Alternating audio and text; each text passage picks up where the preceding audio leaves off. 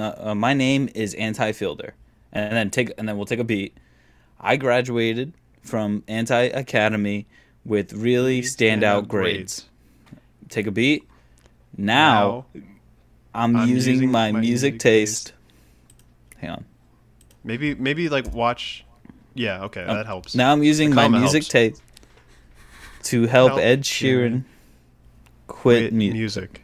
Maybe like r- like maybe like watch me on Zoom and like we can like kind of do the beats together. let me actually pull this over to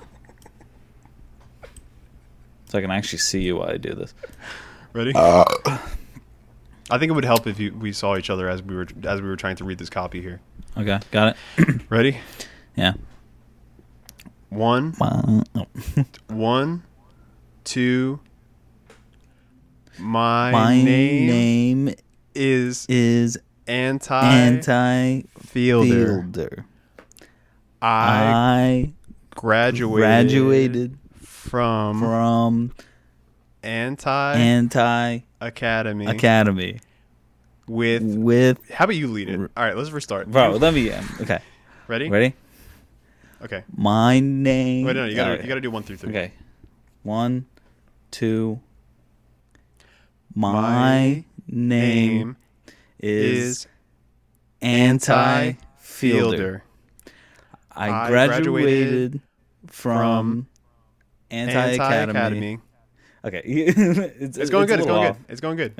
Yeah. Yeah. Okay, I Graduated from Anti Academy with really standout grades. Now I'm, I'm using using my, my music music ta- taste oh, to to help help Ed Sheeran quit quit Music. music in this in competitive this world. competitive world. This is, Is wait. Ready? One, two, three. This, this is is anti anti fuck. this ready? One. Okay. Count it off. You are you you lead th- this part at the end. Ready? Okay. Three, two. This, is anti, for you. Yeah, we got it. Yeah, yeah, yeah. What's good, everybody? This is the We'll anti. fix that post. Yeah, we will fix it in post. It'll be fine.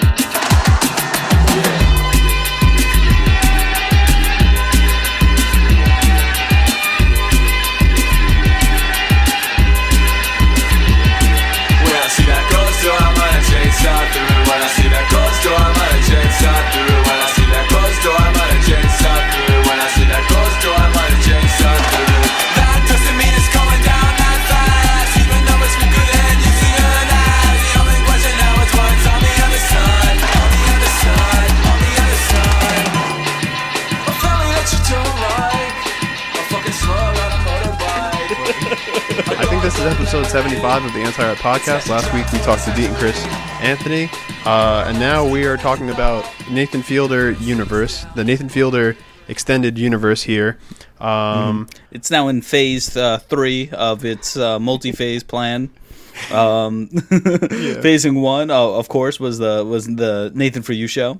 Yeah, of course. Uh, yeah, phase two was um, How to with John Wilson and Who is America slash Borat 2 And the third uh, phase that's going on right now is the rehearsal.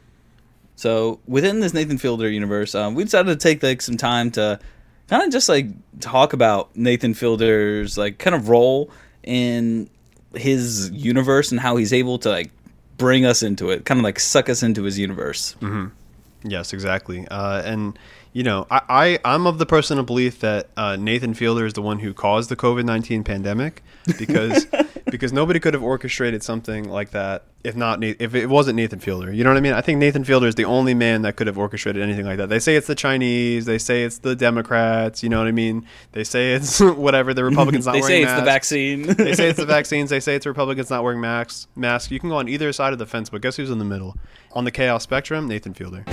My name is Nathan Fielder, and I graduated from one of Canada's top business schools with really good grades. Now, I'm using my knowledge to help struggling small business owners make it in this competitive world. The plan fake a whole pandemic so everyone can get a two weeks off of work. yeah, exactly. so everybody would like me more, or something like that. so, so everybody they'd call it Nathan Week. So yeah, we're gonna run through. You know, uh, in in light of this new uh, tragedy that Nathan has bestowed upon the world in in the rehearsal, we're gonna roll through Nathan for You, one of our favorite shows. Uh, I believe I don't remember which magazine it was because I'm inarticulate and dumb, but they coined it as the best reality show of all time, which you know I agree with in certain regards. I think Jersey Shore is up there as well. Um, yeah, I mean, I don't know, man. Just like uh, last week with the, with the brackets, like how do you compare these two? You know? Yeah, exactly. I don't know. I would say that Nathan for you is probably Nathan for you is better. But yeah, exactly. So so we're gonna kind of go through piece by piece of this and try and understand like the redemption arc that Nathan for you has kind of built for himself here. Nathan for you, obviously, uh, great Comedy Central show. Uh, just like South Park, it's on a network that it doesn't belong to, that it shouldn't be on because it's way too great and way too powerful for its own, you know, its own like confined little network. But uh, Nathan for you. Its, its original run when we were, you know, from high school into college, like the first three years of college, um, one of the funniest fucking shows of all time, straight up. Like, so good. No, definitely. Like it's just like I remember like watching the first episode and like I just like I didn't understand it at all. I was like, wait a minute, so it's a reality show, like none of these people know it's real, but he's in on the joke and just does all this ridiculous shit. Like it's just crazy just like how he's able to craft like these weird scenarios so well and somehow get like the perfect response from whoever he's talking to. Yeah, for sure. I mean, uh, uh, there's so many good episodes. I mean, uh, I, I got my teeth pulled recently in the beginning of this year, and um, I was trying to tolerate anything long form, and it just wasn't doing it for me. It was giving me a headache. The only thing that wasn't giving me a headache and that was you know I was able to consume was again South Park and Nathan for You, and I It's literally that smooth voice of his. I love it. I I mean, literally, it's, it's, so, it's so consumable. You just you just want to keep watching more and more and like get more details out of the episodes. I mean, uh, the gas rebate episode, a, a classic with the grandson's pee. You know, Oh, we- classic. Anyone's pee? He says there's no germs. Oh, maybe they can drink my grandson's pee. It's very clean. Yeah? Well, why uh, Because it's clean. Why drink my Why pee or is- your pee? promoting your grandson's pee? I am promoting because grandson's pee sometimes helps. It's it's it really helps. Have you drank your grandson's pee? Yeah. Why? I was scared. What do you mean you were scared? Yeah, sometimes you're scared for for something. You What are you know, talking sudden about? Accident or something, you drink the grandson's pee, and it's gonna help you. I don't understand. Why? Why does it help you if you drink your grandson's pee? That's what they say. Yeah. Who says that? My grandma. the Santa at the Mall episode was really great. Um, the Doink It episode where he didn't want those children to be ba- to be babies. I mean, don't forget dumb Starbucks. Like Dumb like, I Starbucks. rem- I remember seeing that when I was like getting ready to go to school, and I'm just like, this is fucking stupid. Like I can't believe like somebody fucking came up with dumb Starbucks. And then literally like the years later, like I was in college, I finally watched that episode, and I'm like, wow, he got me. Like, yeah, it's the same with the heroic pig episode. Like he like he had that pig like save the goat or whatever, and it's just, like the same thing. Like I thought that was a real video, and it turned out it wasn't. And it turned out the mm-hmm. voice was the Santa who who he helped you know kickstart his career during the summer, all that shit. So for those of you who live under a rock, um, Nathan for you. A really great show, basically under the pretense of um, helping small businesses like improve their business and get more customers in the door. Nathan for you was given a budget by Comedy Central in order to essentially like not ruin their business, but like play like little pranks on them. I guess is that the best? Is that a good way to describe it? I don't know. It's like an idea that's just so dumb Yeah, that it like works. it's like troll logic. You ever hear, you ever see that meme where it's like, oh, if I whatever attach this to this, it's gonna work. You know what I mean? It's like makes no quick. It makes like no sense. Like, uh, like like logically, if you really were to see it through, it would it wouldn't work. But it's like technically it works. like I mean, like, like I think, like, like w- the beauty of the show was kind of like it was like the on the surface, every idea is the dumbest idea you've ever heard. yeah, But like the effort he puts behind it, like he's able to like make like make it work. Usually, usually he's able to make it work. Yeah. Yeah. Like there was one episode I'm thinking in particular where it was like um he, he it was like the Pink's hot dog uh place or whatever like famous hot dogs. And it's like mm. at that point in the show it was like season 2 season 3 he was kind of he was kind of getting away from like the helping local businesses helping these struggling times cuz Pink Pink's is like a renowned place. They go off the name alone like they're like fine right? But it was just like a mm. little promotional thing he was doing. So essentially it's like you can cut the line if you have a doctor's notice if you have a funeral to go to I think those were like the two exceptions, or like a therapy or something like that. You can go to. Yeah. Um, so you can cut the line if you have those two things. But like he basically vetted people. Most of them were honest, but there was one guy who like said that he was going to a doctor's office, but it turns out he Nathan followed him. Like this is where the effort comes in. He followed him, and this guy went to a movie theater, which obviously was going to be the joke the whole time. You know what I mean? Like from the be- that was kind of the premise, and the punchline is like this mm. guy ends up. But then so he sees him doing that. So then he invites this guy in a Pink's like unauthorized by Pink's by the way, because Pink's would not authorize this. They like told him to go fuck himself. He like I'm sure you've all seen the meme of like him out on the boat and he's like, "Oh, like okay, ready." Like uh, he, he brings this guy hope out. you're hungry. Yeah, he brings this guy out as the millionth customer, and he goes, "I hope you're hungry." I'll play the clip. He goes, "I hope you're hungry." And here we go. I hope you're hungry for nothing. hungry for nothing, and then he like, nothing. and then he pulls up the thing, like as if it's about to be a lobster dinner, and it turns out it was like nothing. And then he like Mm-hmm. he, he has these people who actually like had doctors. Oh no, who had to wait in line uh, behind him or something. He he unveils the curtain, and they're like right there shaming this guy. and the guy's like, "You're so weird." No, but like, yeah, it is like it's just so funny, just like how he's able to like set up these like really weird interactions with people. I was watching like a really episode, early episode in season one, uh, the shoplifting one, Mm-hmm. where like the plan that he gave the small business who's uh, it, it sells clothes um, is that like only attractive people are allowed to shoplift. Because attractive people, when they get seen wearing the clothes, all of their friends are gonna ask them, "Where did they get that?" yeah, It's like, it's like you know like it sounds dumb but like super dumb and it, of course like I, this is the one i don't think it really works but like you, you're right though he does a lot of effort but like like if it doesn't work he's just like all right i'm gonna go for the meme instead like i'm gonna go Yeah. for that extra mile of just like Right. I think the overarching premise is that Nathan is playing a prank on the business owners, but it work. It only works because he, he- it's a fundamental misunderstanding within his own character. So like there was another episode, for instance, where it was like, um, oh, like people want to have sex on vacation, but they don't want their children to see and be traumatized, right? So so on vacation, like his idea was to have this sort of box where where like children would go into and they would like uh, listen to like rainforest sounds and whatever while the while the parents were like having sex like right next door, but it's like uh, soundproof so that the child would have no idea like that was happening, right? no idea what's going on But yeah. the whole the whole fundamental thing of the joke is that Nathan is kind of like this virgin, kind of loser character, and like even in the even in like the um the drawing that he makes, it's like the child will be traumatized, and then it's like a little like guy, and then it grows up, and it's like clearly Nathan. it's Nathan. so it's like this fundamental misunderstanding of like what couples want, how it works. It's like sure they want to have sex on vacation, mm. but if it's only five days, they'll sacrifice it for the kid, or like they'll have somebody watch the kid. Like it's just a basic, it's just basic like things or whatever. You know what I mean? Like mm-hmm. No, exactly. It's just a recurring theme. Just like Nathan's character on the show, like he just has this like kind of like this like innocent like like of just like oh everybody wants to do this right? So Yeah. like why don't we do that? Like like when he helps at like a restaurant right? And he's just like well well when he first like was spying on the restaurant he was inside of an arcade game inside of the restaurant watching them. And then he's just like i was in there forever and i had to use the bathroom. So i went to all around the, the city couldn't find a bathroom.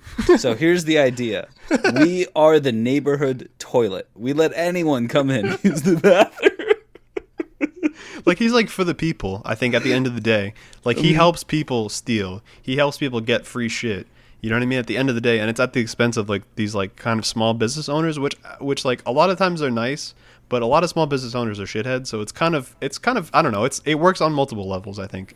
You know what i mean? Like a lot of times Mm-hmm. No. it's like an innocent like nice guy who's like whatever. But like like a, a good example of this would be like the auto mechanic guy where he has basically this thing where it's like um uh, the auto mechanic guy uh, gets set up to a lie detector, and the lie detector will tell you whether or not the estimate is like uh, accurate, correct. Like, are the Or brake it's pads the cheapest in town or whatever do the brake pads need more work? But the whole fundamental thing of mechanic shops is that they make their money off of bullshitting people. So once you kind of strip that away, it's actually hurting the business, but but it's helping the people. And then at the same time, it works on the level of like Nathan straps himself up to it to kind of do a calibration, and the guy is like, "Do you watch pornography, Nathan?" And he's like, "No." And then he keeps going like, "Oh, like, like, no, like this thing must be on the fritz." So he gets a different guy, and he keeps going like, "Oh, is that on Windows XP or whatever?" Like, it's Yeah, you you sure that's the you know not the program? It looks like a faulty program because I do not watch pornography. Yeah. like it, it- it's just like yeah, it's just something about Nathan. Just like I don't know that, that like kind of like I'm, he's not all there, but he's all there enough to like um to get like you know his crazy idea out and Yeah. like in like um the world. Like it's just weird because like you know like he actually puts like all this funding to all these crazy ideas that nobody would ever think about doing. Like it's just so outside the box. That, yeah. I mean, sometimes it works, sometimes it doesn't. When it doesn't, he just fucking is like, all right, I'll just do it for the meme then. Yeah, I think in the first couple of episodes, it was like it, it was a bit of the deviousness, a bit of like the kind of Borat like uh, naivety. But then I think as the as the seasons get lo- um, more, I- like as the seasons go on, I think he needs to get he gets more creative, and his character becomes slightly more devious. Like I like the episode where um, it's like the horse um lady who like who runs like the Hollywood uh horse rides or whatever. And uh, I like that he keeps calling it horsey rides. Also, it's just like, like that's really funny to me. But like the whole horsey rides. the whole yeah, the whole idea of it is like, oh, like um, it, it kind of plays into like the whole PC thing that was like really like popping off at the time, where it's like, oh, like a fat person, like we shouldn't discriminate against a fat person. So it's like let's like let's let's make sure fat people can ride horses, even though it's like it would hurt the horse. But it's like okay, let's strap weather balloons to him. Okay, let's like have drones like as scarecrows, like kind of scaring the birds away. Uh, from, So that way they don't pop the balloons. Okay, let's have pizza paddles like patting away the trees, and like it's kind of all at like the fat guy's expense because people are laughing at him, and then also it's at the business owner's expense because he at the end of it he goes, "Wow, this is like you did something really amazing here. This is what you'll be known for, and only this." and she's like, "I hope to be known for my trophies," and he's like, "No, it's only this." It's only this. No, honestly, though, I, I don't even think it's at the the, the overweight guy's like uh, expense or even the business person's expense. I think it's more in like uh, just the situation itself. You know what I mean? Of just like, yo, let's try to like like it's like oh like there, there's the rule of like overweight people can't um ride on horses. Well, what if we just put on weather balloons, and then if not, we just get the pizza things, and then if not, then we got the scarecrow. Like you know what I mean? Like he's it's like he he plans these out like like four dimensional chess. Like he just fucking Yeah. just goes. He's always on the next step of just like it's like oh like this problem can come up. Bam! I got I'm gonna do this. Right. Like, have you ever had that friend that you like talk shit about because it's like he always he, the- like he or she or they or whatever is always planning something where it's like, okay, let's go to brunch at six a.m. and it's like I don't want to do that because you know uh, we're gonna be drinking the night before. No, no, no, no, no. But it's okay. We can get a brunch spot two minutes away. It's like um, I still don't want to. Like the fundamental thing is I don't want to go to brunch because it's lame. But it's like it's always like they'll make the exception. So it's like, oh, it's too early, and then it's like I don't feel like going. Oh, it's too expensive. Oh, I'll, I'll pay for it. I don't mind. And then at the end of the day, it's like this person like compiles all like goes through all this effort. At the end of the day, for something that the person originally didn't even want. That's like kind of that's that's Nathan for you in a nutshell. Because every time he proposes these things to people, like maybe ninety nine percent of the time, they're like uh very skeptical. You know what I, I mean, yeah. Uh, well, it's because like most of his ideas are just like just like financial pit holes. Like like yeah, like, they're unsustainable ideas. they're all unsustainable. Like uh like the maid one, right? Of how he tries to help the maid service. that was his So he's best idea. That was a good one. bro, that, don't know if that was his best idea, but yeah, but like so, like t- to help like a maid service, like fucking um, like clean houses like, as fast as they can, as many houses as they can, and instead of just sending one maid to your house, they send forty maids to your house to clean it. Yeah. So they clean in like six minutes, like your entire house. yeah, it worked. It was efficient and it worked. And then at the end, it was really funny at the end too because um, it's like there's all these like like maids that just are just like, want to do their job, whatever, or you know want to get home to their families. And then um, the guy who owns the the house is like divorced. So Nathan is like, oh, this guy, huh? Is a good bachelor. Anybody He's always wanna-" the matchmaker. Whenever any, whenever he talks to anybody, like like it's really like a, like a side conversation, like they're waiting for something to happen. He's like, so. Are you seeing anyone? You seeing anyone? yeah, he's like, you seeing anyone? Like, it's funny as fuck when he does it to like guys because he's like, oh, I know someone. Like, just and just literally like a random person walking by. He goes, hey, like this is Debbie. She's she's like your age, interested in the in I don't know uh, Marvel movies. Like you guys would be perfect together. Yeah. And then when he does it with girls too, I love how awkward he is with like whenever he talks to any woman at all. He's so stilted. But um, watching back when I was, you know, had my tooth pulled, I like know something I, I, I messaged to you, which you were like a little bit like reluctant to agree upon, was like um, the idea that he's almost like tricking the audience and he's like lying to the audience. So I think he does in certain regards with certain things, and but I think you, I know you did a bit of research to kind of like uncover a little bit of the the secrets, right? Yeah, because like I did a little research. Uh, I, I was uh, I was just googling like just Nathan Fielder in general and just seeing like like what what's his deal. And like apparently, like um, according from uh, the take, uh, uh, before Nathan goes to business for consultations, uh, the show's writers prepare a script uh, and outline for both Nathan's plans and possible reactions in the interview with Split. Uh, uh, we did an interview with Splitsider. Nathan Fielder said, "Before we go in, I have a plan of what I'm going to say, and I have a plan of where we want to get go with." go with it. But because we're dealing with real businesses and real people, it often goes in unpredictable directions, which is really fun, but things can go wrong very easily. We definitely don't prepare anyone uh, to what's going to happen. We just go in and see what happens and hit on the right tone. So, like, he, he, like it sounds like like like I mean of course like like the I mean apparently the joke's supposed to be like not on like the business owners or anyone Uh, it's mostly I guess you I'll give you an inch and say he is kind of tricking us Yeah, I think the joke is kind of on us at the end of the day.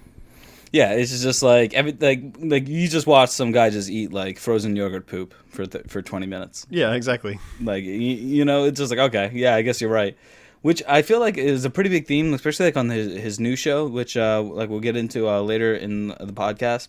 But like but like honestly like the way he's able to play it off like he's so good at just like crafting like situations. Like like at the end like kind of backtrack on on the gas episode when drinking the grandson's pee. This article talked about how um like the reactions in the room of when the dude was like talking about that. And like uh, and, and nathan was saying that like at first i thought uh, he was kidding. And it took me asking a lot of questions before i realized he was for real as crazy as it is, though, I still felt uh, the need to be respectful of this practice if it came from a culture or tradition I don't understand. Weird, conflicting emotions inside me. Yeah, it was a, that was a really funny one because you can even like uh, uh, if if you watch it so many times in the way that I do because it's it's honestly like in my top five like favorite shows. It's like you can really see like s- some of the small details. Like you can see the camera shaking more than usual. Like the cameramen were holding it together because if they were to laugh, it would ruin everything. So it's like it really is like a, a, a balancing act and.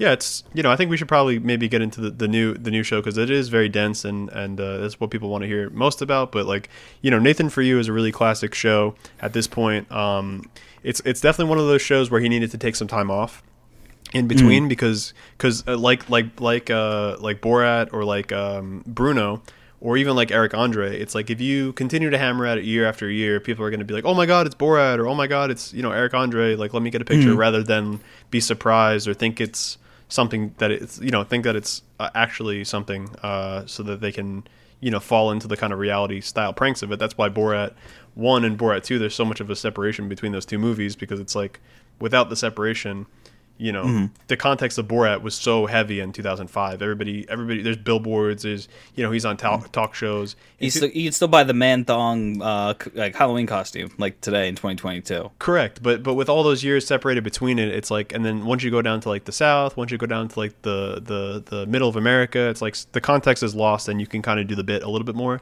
and it makes sense. It makes perfect sense that that um that Sacha Baron Cohen kind of tapped um, Nathan Fielder for Who Is America and Borat too. Uh, to make those two movies because you can definitely see the uh, the trickery and the kind of like making a fool out of people style that was in Borat, but really it's through the lens of Nathan for you. I think that's kind of where most of the creative the creativeness comes from.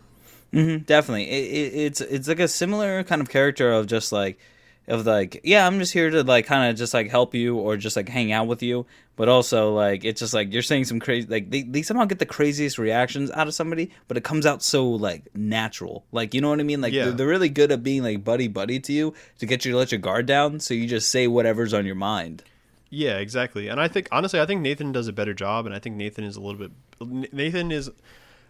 He's uh, less intimidating. He's not like a six five Yeah. big ass man. That's true. I don't know. in your face. the reason why I think Borat 2 didn't work so much for me, I mean certain certain aspects it did, but in certain ways, I don't think it worked for me is because I think uh, Sacha Baron Cohen thought he had more, a little bit more juice than he actually did. Like, like the Rudy Giuliani thing was a good example of that because it's like he, he should have let like uh, that situation go a little bit further than it did instead of just like you know seeing. Well, I mean, if he would have done, I mean, I see what you're saying. As like, I do want to see what Giuliani would do. Uh, Rudy Giuliani would do. Yeah. But like, I think like around that, like that's kind of like entrapment a little bit. You, you know. I guess, but I mean, if that's what you're going for, like, you should go all the way with it rather than like interrupt him right before he, because because it's like he was unbuttoning his pants, right? Mm-hmm. Yeah. You should have let Nathan, him. Nathan would would have would have let that slide, like not slide, but he, Nathan would have like I've never seen him break character. Like You, no he would have let, he would've- he would have let it go is. on for a couple seconds longer to get the bit, and then because because I mean the context of that is that basically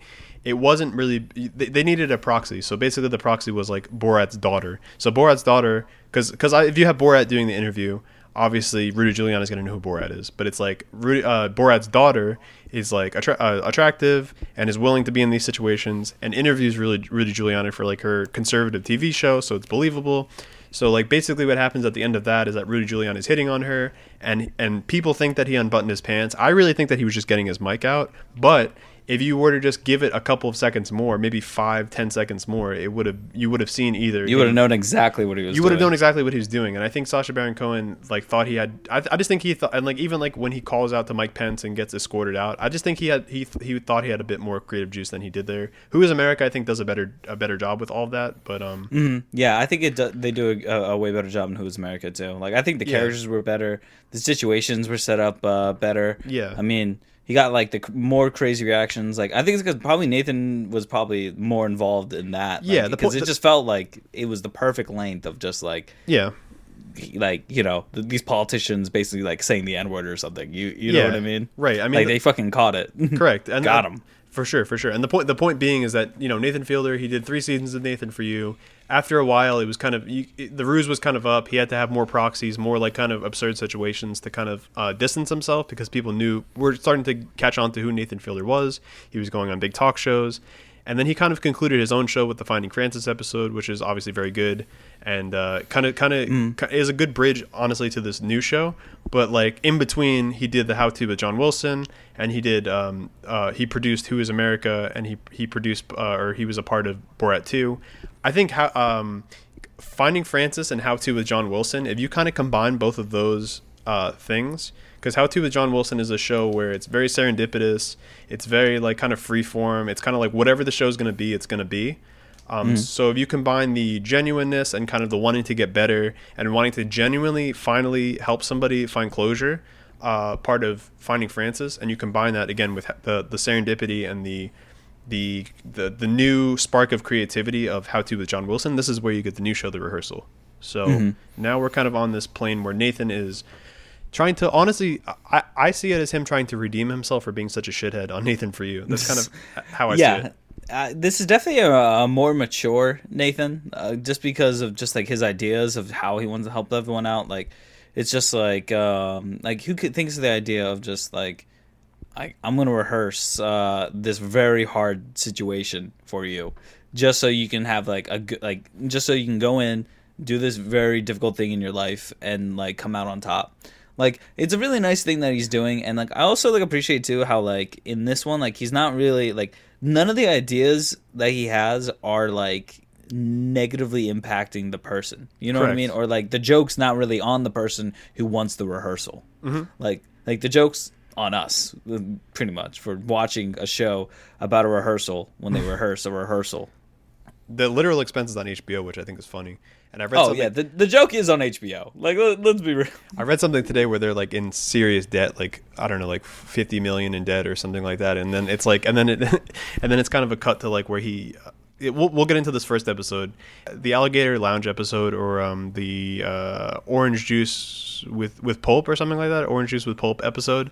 Um, he's basically helping this one guy. His name is Kor Skeete. Um, he's uh, basically you know a trivia obsessed New Yorker. Uh, reading off of Wikipedia, trivia obsessed New Yorker. He uh, has a group of friends essentially, and this one friend he has, his name uh, name is Trisha.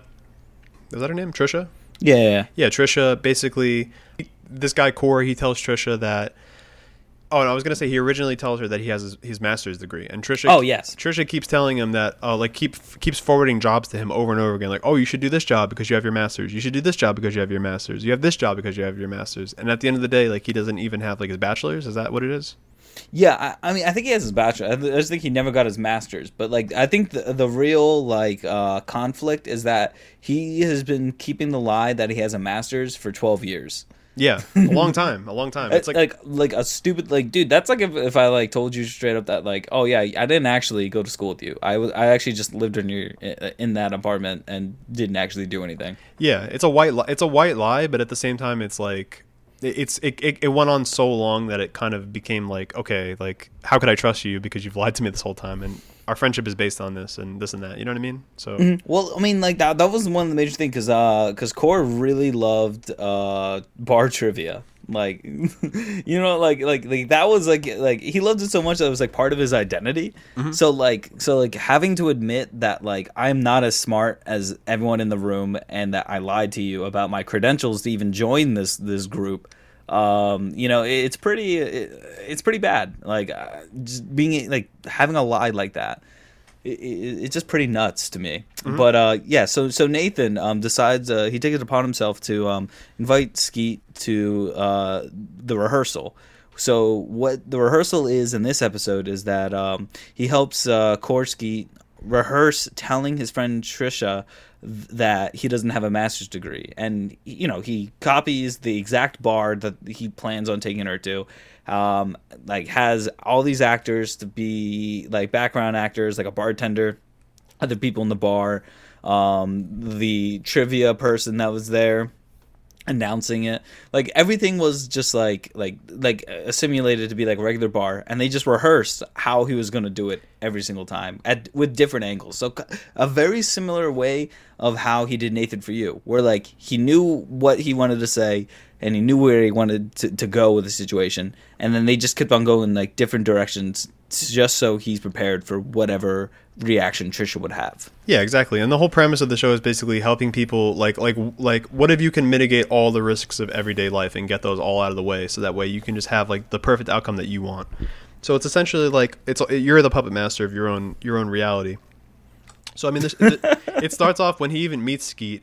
He says like these like kind of lame joke. He, he's like he walks into his apartment and there's a bunch of doors and everybody's kind of seen the meme probably at this Or point city over here. Uh, yes. and um, you know as he goes through he like tells a joke and it doesn't really land but then you kind of fast forward you kind of go backwards and you see that nathan has uh, nathan sent people in just even before he met this guy as like uh, uh, electricians or something to, s- and they scanned this guy's entire apartment and like made a 3d model of it to which Nathan uses HBO's budget to make a full-scale recreation of this guy's apartment. So then Nathan is like rehearsing that interaction with like a, a, a clone of Kor in like a warehouse. oh yeah he hires an actor like he hires an actor to be Kor Uh, and Yeah. yeah. So yeah, not to yeah, I don't want to spoil too much of the, the episode, but basically what happens is yeah, he he he recreates the bar, he recreates the alligator lounge uh, in in Brooklyn, he recreates this guy's apartment. So he's basically getting to a point where he can have this guy um confess like this thing to Trisha. So you kind of now now understand probably the point of the show. He's like trying to mitigate risks and he's trying to use use his lying and use his deception for good, but at the same time, everything just just like with Kor's relationship with Trisha and these people, everything around this is is um, based on a lie. So could you really use lies and deception for good at the end of the day because it's a it's an evil practice you know what i mean do the No, ends I- justify the means it's kind of like the whole setup of the first episode and the Uh, I whole mean, season I mean, does it? I mean, do you think? Um, do you think this was like worth it? Like, do you think that um, Kor would be able to confess this without Nathan? no i think i think nathan did genuinely help this guy but at the end of the day he also lied to Kor about uh, there was a part where basically Kor you know gets all the trivia questions right at the bar but it's because nathan like almost like inception like planted them in his head in various ways. And you can watch the episode and you can find out how he did that but it's like that was the lie that nathan told and that's like that's something that he even to the end of the episode he didn't confess to that guy. So it's kind of like nathan is almost like giving a piece of himself to this person it's like he's like a sin eater it's like really interesting Sin eater. yeah it's really interesting No, it, it is very interesting. And um, just to move on to like to, to like the next episode, which uh, plot lasted up until uh, was it three episodes later. So he helps out this woman named Angela because she always wanted to be a mother. She's always considering uh, motherhood. So Nathan decides to hire child actors to simulate uh, adopting and caring for a baby, and sets her up in a rented farmhouse like in rural Oregon. Like like he builds her a house, he builds her a family, like builds her like a, a, a vegetable garden, like this whole life simulation just so she could be like a stay-at-home mother for a child actor who they're pretending that they adopted. Mm-hmm. Like it sounds crazy because it is crazy. Now, like, do you think like like just from going like the one episode to the second episode, do you think that like Angela and Kor are like similar in in their like asking for the rehearsal? Um, there's hmm. Like, are they similar? Like, cause like for me, like personally, like I felt like like like it had like it started out as a very good like a good rehearsal, but I just think it just lasted way too long. Yeah, I, I, I like the way that it developed. I mean, I like it, it really brought apart a couple of different moments. Maybe we can even just talk about this episode in context with the other few episodes. Just like the maybe we can just talk about this uh, this this situation with the with the house as kind of an arc, more more so than going from episode to episode. I mean, Yeah. basically, this woman has really high standards. She's she is hot. I mean, she's beautiful. Uh, by the Super religious. Yeah, I I uh, I you know I'd have a kid with her, but um, she's super. Oh wow! I mean, are, are you Christian? Because uh, I'll convert. She's super. she's super religious. She's not uh, shy about that at all. That she's very religious. She believes that Christ is like the one and only. And on top of that, she believes, you know, uh, in these in this, you know, the seed oil microplastic kind of thing, where it's like, you know, I don't want that in my body. I don't want that in my kid's body. On top of that, she probably is a type of person who believes like, you know, COVID and and you know microchips and conspiracies and satanic you know rituals and you know Infowars type type adjacent stuff as well. But- I mean, I feel like she would believe in that, but she would also like doesn't watch it. She would believe in she would believe in the Infowars stuff and the um the the vitamins and all that kind of stuff. Not from an Infowars standpoint, but from a Goop standpoint. This is the kind of lady who's like a Goop- Yes, a Goop stan. She's a gooper. She's a gooper, and she's an older lady, so she can afford all this stuff, and she's single, so she can she can you know she's like the per- she's like she's like she's a she's a goop lady. So basically, basically, Very goop lady. she's very goopish. Um, but you know, as you continue along, you kind of uh, reveal more pieces of her character, and basically, like um, she she has these like satanic conspiracies. So Nathan is trying to engage with the son. Their, their, the son's name is Adam, and the Yeah. son is like growing up. Whether it be like uh, the the kid is a baby, and so so in that point, you're there's no real like talk about like how they're gonna raise it as far as like cultural stuff. So the first ep- the second episode is more so kind of them getting to know each other, them getting the situation right. They even tried to have a different guy come in to try and like raise the kid who left. The guy left like the first night. That, Oh, that was funny. Like, yeah, when um, because like, yeah, because like she tried, they try to find her like a perfect husband. They're Yeah. like, get on Tinder, find a perfect husband, and yeah, the guy left. But like, so Nathan decided, you know, Nathan was the stepfather. You know, he wasn't, you know, he was the father that stepped up, um, Correct. to to help raise uh Adam, and like.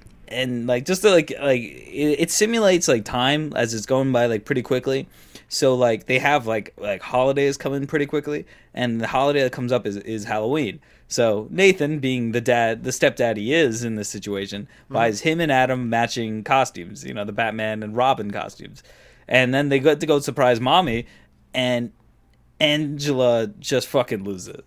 yeah, she's like that's satanic, like satan. You know what I mean? Like, uh, that's fucked up that you that you would even just like impose that on my kid. You know what I mean? So you you get the sense that she's deeply religious and she's like she wants to be in control of the rehearsal, and but but Nathan is like just kind of going with his instincts and he's kind of being like, well, you know, I'm I need to be in charge too if I'm a if I'm a parent. It kind of needs to be a half half and half split, right?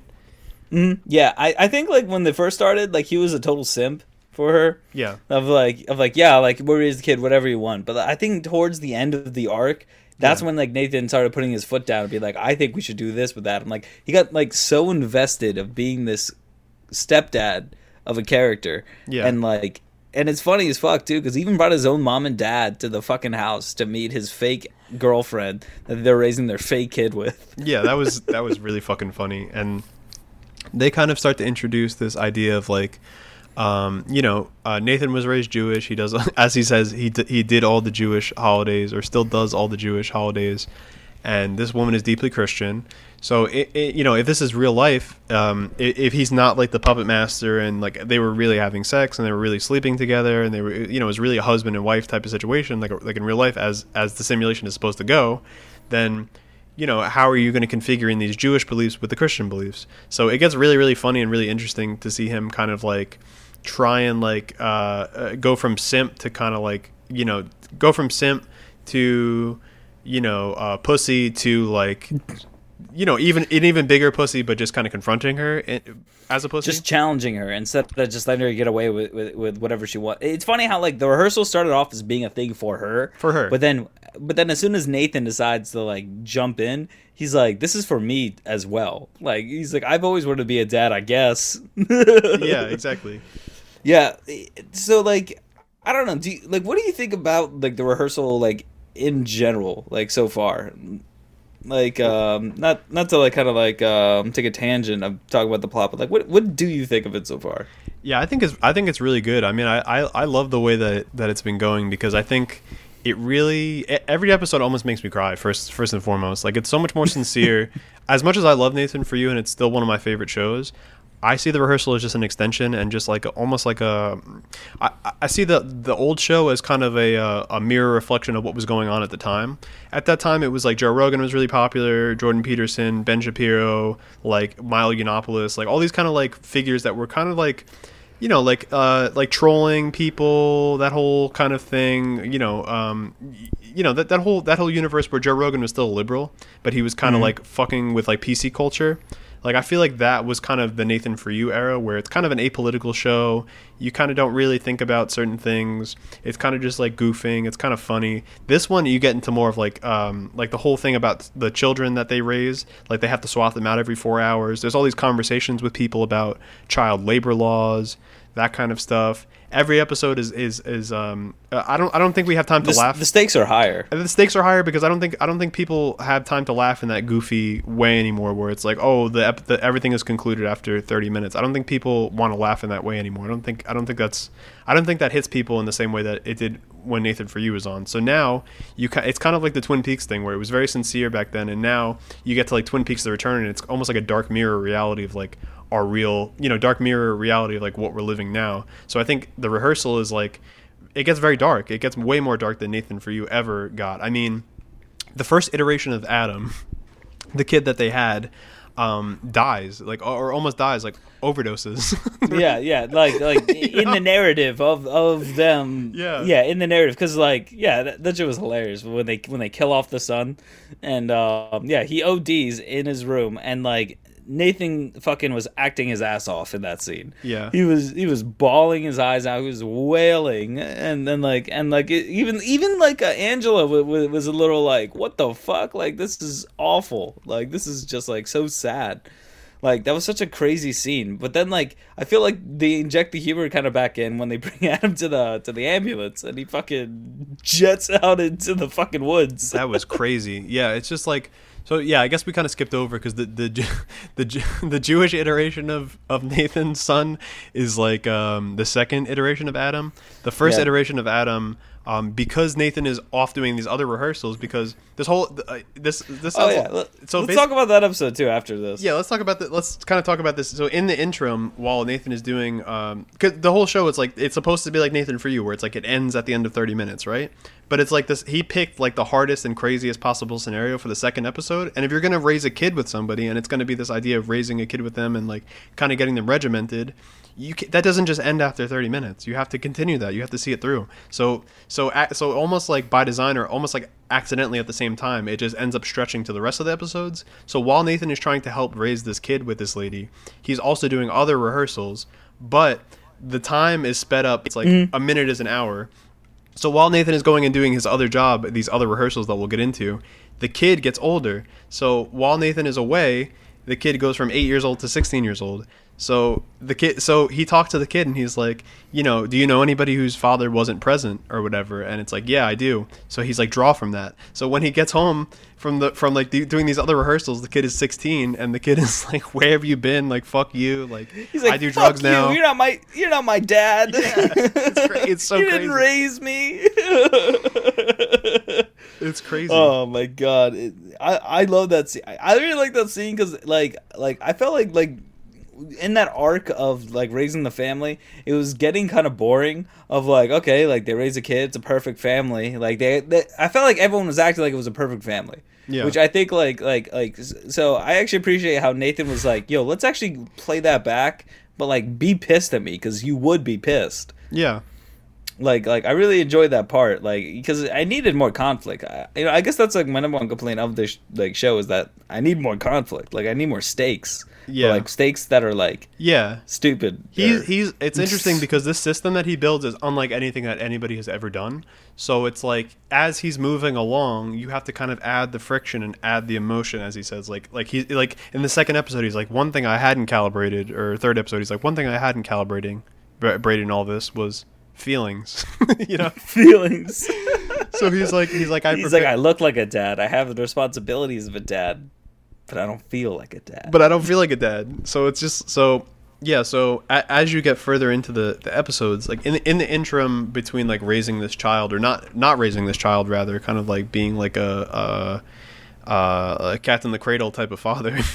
Nathan for you is doing these other rehearsals as he would with Nathan for you, where it's like episode by episode, we're doing a new scenario. That's the fucking. That's how the show's supposed to go, right? That's like how the simple premise is supposed to be. So he he, the I love episode. Uh, I think episode three is probably my favorite, where he he recreates a Raising Cane's in a warehouse so he can have this guy basically um, talk to his brother he can rehearse this guy talking to his brother about getting uh, the like his grandfather's um, part of the portion Uh, of the and, part of the will. yeah, Yeah, part part of his grandfather's will but like the stipulation from the grandfather is that this kid always dates um, this guy always dates like gold diggers so the brother is like reluctant to give him part of the will because he he believes that every girl that he has is a gold digger which is like he's probably just withholding the funds using excuses kind of rolling his brother who he sees as like a beta type of thing like oh i can just keep ho- Oh, you withholding can't the think funds for yourself. Yeah. well, I can keep withholding the funds because every girl I can just say that you date is a gold digger. You know what I mean? Like I can just keep withholding them because I can keep holding that over your head,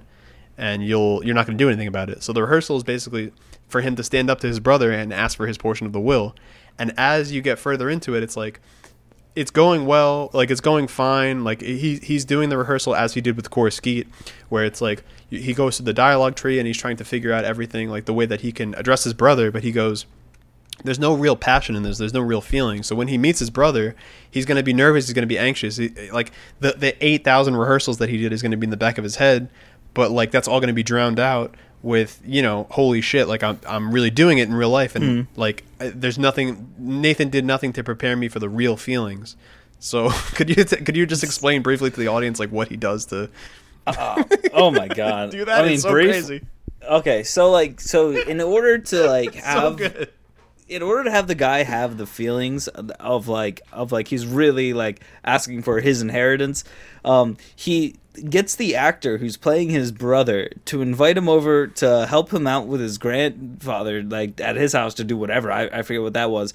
And the grandfather is also an actor and uh, like like pretending to, to that like hey like like like do you want to help me out on this like adventure? Like I buried some treasure back here. Like come and get like come help me get it. And then they find it and he goes you know what? I promise you you're gonna get some of this. Yeah, and the will because he The go- will. because he goes like uh you know he, my grandson he, he keeps going on dates and he never uh, wants to help or it's his grandson right Yeah, he's But- like my grandson's like a gold dig, like always dating gold diggers. Like like literally, he just he rehearsed it. Like he made the, the situation the guy is in into a like the same situation except with just random people. yeah yeah he essentially had this actor this actor yeah the actor brings him to the grandfather's farm and the grandfather is, you know to, to get a generator from the house and the grandfather is like hey like uh, could you help me out with something else grandson and the grandson is like no i'm going on a date but then the uh, but then he the, the grandfather goes oh like you like random guy who's like doing the who's being rehearsed like you know you uh whatever his name is uh oh i can find this guy is so funny uh where the fuck is his name uh Patrick, Yeah, which he's like- Patrick. yeah, he goes, Patrick, could you help me? Could you stay behind and help me with something? And he, he, he Patrick is such a nice guy. He says yes. So like yeah, like he said, the grandfather leads him on this like fake treasure hunt, and like and like even like the grandfather like fake shits himself, and Patrick helps him with it. Like all the things that Patrick used to do for his real grandfather, now he's doing for this other guy, this actor's quote unquote grandfather. So now when him and the actor, so now then the grandfather fake dies. So now when him and the actor are sitting across from each other, now the stakes are real because the the fake grandfather wanted to give him gold, but the actor has rehearsed with him so much that he knows that he dates gold diggers. so, so good. I was rolling on the floor, bro. I haven't laughed harder since I watched the Andrew Tate and fucking Adin Ross um, stream, bro. That was so good. Oh my god! I just wish it. I mean, I just wish we knew the ending. I mean, I, I won't talk any more about it, but like, I just. Mm, Oh my god. like, the things that Nathan sets up, he's a fucking genius. he he really is a genius. What was that one quote? He's like, uh, what he said during Dumb Starbucks. He's just like, like I am God, like I am the devil's, like, or oh, fuck. I'm gonna look it up. Uh, when Nathan says, uh, they say that the devil is uh, is an artist, and if that's so, maybe I was his greatest creation yet. And this man wants to raise a child with a Christian. you know what I mean? Like the juxtapositions are so good. Like like cuz you can't cuz if you're a fan of Nathan for you, you can't forget that other shit. And on top of that, like go, now going back to this Christian lady, she keeps calling him a liar. She's like, "You're a liar. You're lying to me. You're a liar." And it's like it's it, it, he is lying. I mean, he is lying. like, It's his whole like shtick. Oh my god! You know what's funny too? Like, like I love how like um because just to like move on to like episode was it four I guess how like um he or four I guess four and five um because it's kind of like the same arc in this one a little bit. I love how like he was uh well you know, with the family. I love how like like like he's in rehearsal for this chick. But then he's like, uh, but like, I want to stand up for myself in this situation. So he hires an actor to play Angela, and then recreates his own house in a in a warehouse separately from their house, just so he can like know what to say when he confronts her with parenting advice. Yeah, yeah. Maybe we can kind of maybe we can kind of draw back from like the plot heaviness of it, and we can kind of just focus on just the overall like since we're kind of getting towards the end of the episode, we can Yeah. kind of just focus on like, oh man, like just, just what the, are your what are your overall thoughts? just Oh, the oh, wait, before, yeah. before we even go to that, I just want to talk about the Fielder method. Um, yeah. Okay. Fuck it. Let's get into the plot a little we, bit. we got we got to talk about the Fielder method.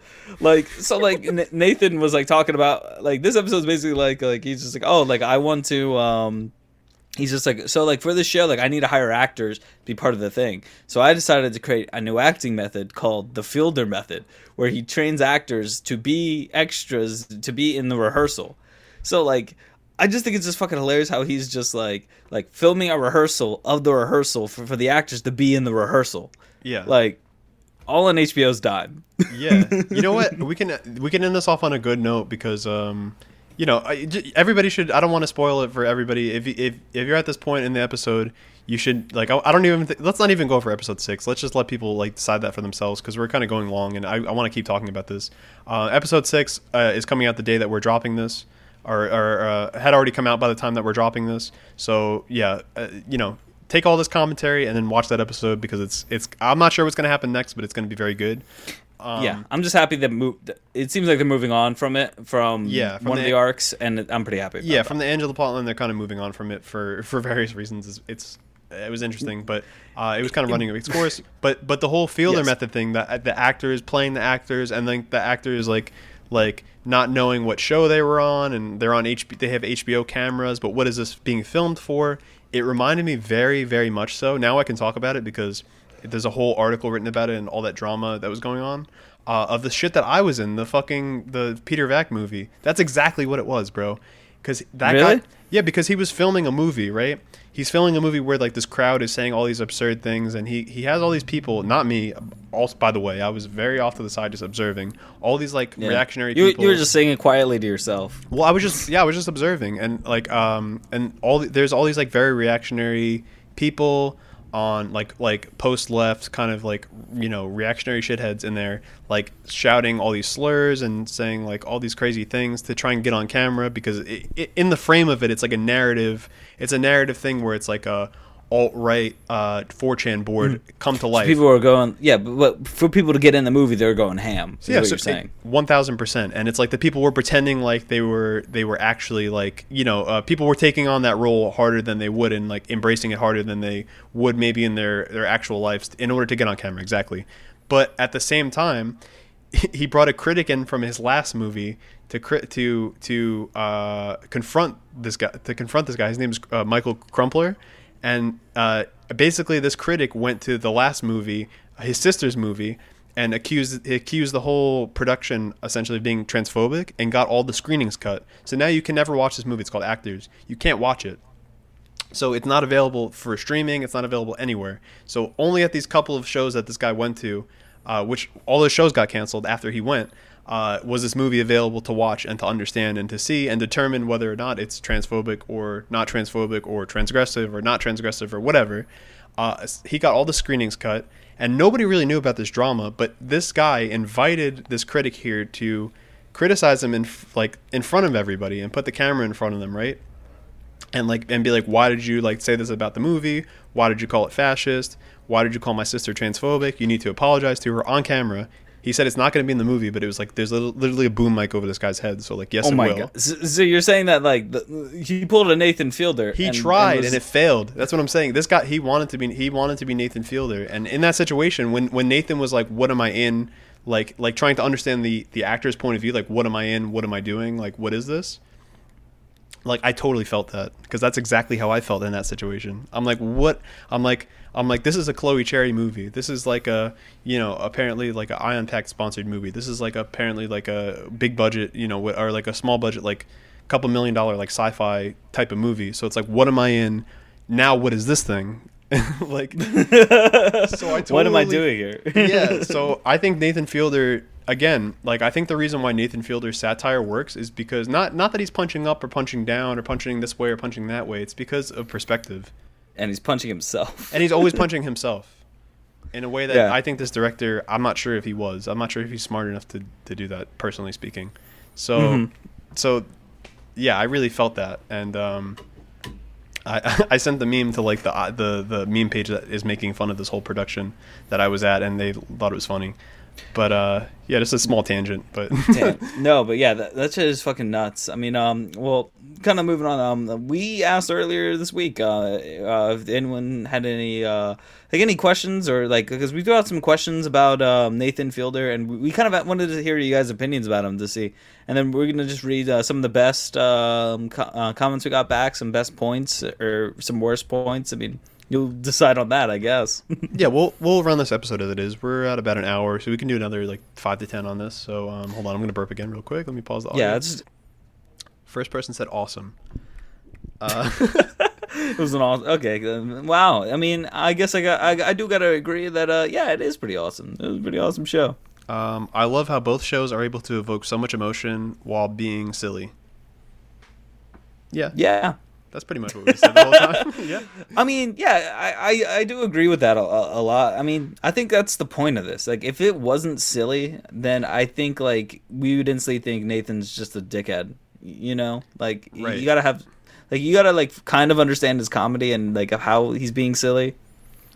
In my opinion, like again, like going back to the, the production that I was at, like that guy, I feel like that whole thing was attempting to be subversive, but the reason why it didn't work, number one, is because he invited the press in there, and if Nathan if Nathan Fielder invited a critic of his show into this thing, it would all be it would be canceled before it even started, and like people would know about the alligator lounge in the factory, people would know about like the whole like the whole the whole thing why the show works to me is the mystique. And without Mystique, if you if you invite critics in and, and you don't let you don't make people sign NDAs, you don't take people's phones away, it Just break become- the fourth wall. Like There is no early. fourth wall. It just becomes a it just becomes a shit show, and it becomes like a reactionary like echo chamber nonsense thing where it's just like everybody thinks it's dumb. But Nathan Fielder, it's like he he he's able to uh, he has poise and tact, and he's able to take he's able to understand like the purpose of everything take it in and be like okay i'm just not going to talk about this for two years and it's just going to come out and it'll be good when it comes out and it is. Um, you know uh, nathan uh, the rehearsal is the most interesting tv show i've seen in a while i agree it's like i don't watch Mhm. tv ever and this is like probably the first show i'm watching in like a year so Yeah, I mean, um, I mean, I, I you know, I, I, I watch a, a TV show once or twice in my life, and um, it's definitely the more interesting one. Um, it's definitely like like we've been kind of saying. It, I think the reason why it's just so interesting is because nobody really realizes what the show really is. Either it's Nathan for you, How to John Wilson, like Who is America, um, the rehearsal. Yeah. nobody knows what the show is until it premieres. In fact, like um, that article I read earlier too, like uh, they interviewed um, like for Nathan for you, like you know the hero, the one when he goes Oh, yeah. th- does the tightrope. Um, they interviewed the chick who he uh, fake dated for weeks. And she was just like, I was really embarrassed, but then I saw like when it first came out, but like it literally boosted my career. Yeah. so, so it's kind of like a win-win for both people. It's it's subversive in in a way that actually makes sense, and it's again, it's because Nathan for you, he lies and he hides things, but it's like it ends up working out because he has it's that's tact. That's that's a really important. It's a really important uh, thing to have when you're doing satire and when you're, you know what I mean, when you're when you're doing all this kind of stuff. Um, It's the same thing with like Channel Five. If Channel Five were to reveal all everything that he did in the episode before it comes out, it's like it wouldn't be funny. It wouldn't be a surprise. But it's like okay, uh, next one, he would make a great father. Uh, I agree. Uh, I don't know. I mean, he he did leave his kid for nine years. I mean, I don't know if the, that's the, the best father. I, I don't know. I think I think him being just a producer rather than like being a front facing guy and being able to have the ability to take time off between things. Plus, his I don't know. His family seems good. Um, you know, he seems to have a good head on his shoulders. I think he'd be a good dad. yeah, he's got some good George values. yeah. uh, someone said, make sure to drop the phrase uh, Kaufman esque at some point. I haven't heard that take before. You know who? Um, uh, hold on, let me. What's his name again? Fucking. Uh, is it Charlie Kaufman? Hold on, Kaufman. Yeah, Andy Kaufman. Andy Kaufman. Yes. Um, you've you've heard He- of him before? Yeah, I know Andy Kaufman. Um, I you, you know what I I agree with that comment. Not many people compare him to Andy Kaufman, but like he is like he is basically doing the same thing that Andy Kaufman did. Everybody compares him to Kaufman. That's the point of the comment. Oh, man, maybe maybe I, I got to get out of my echo chamber. no, but like, yeah, I mean, I don't know. Like, he he is a modern day Andy Kaufman, though. I will say, and it, it, yeah, I agree. I do agree though. I literally, even though it's, it's supposed to be ironic, the comment, I like, I literally agree with it. Like, it really, he really is.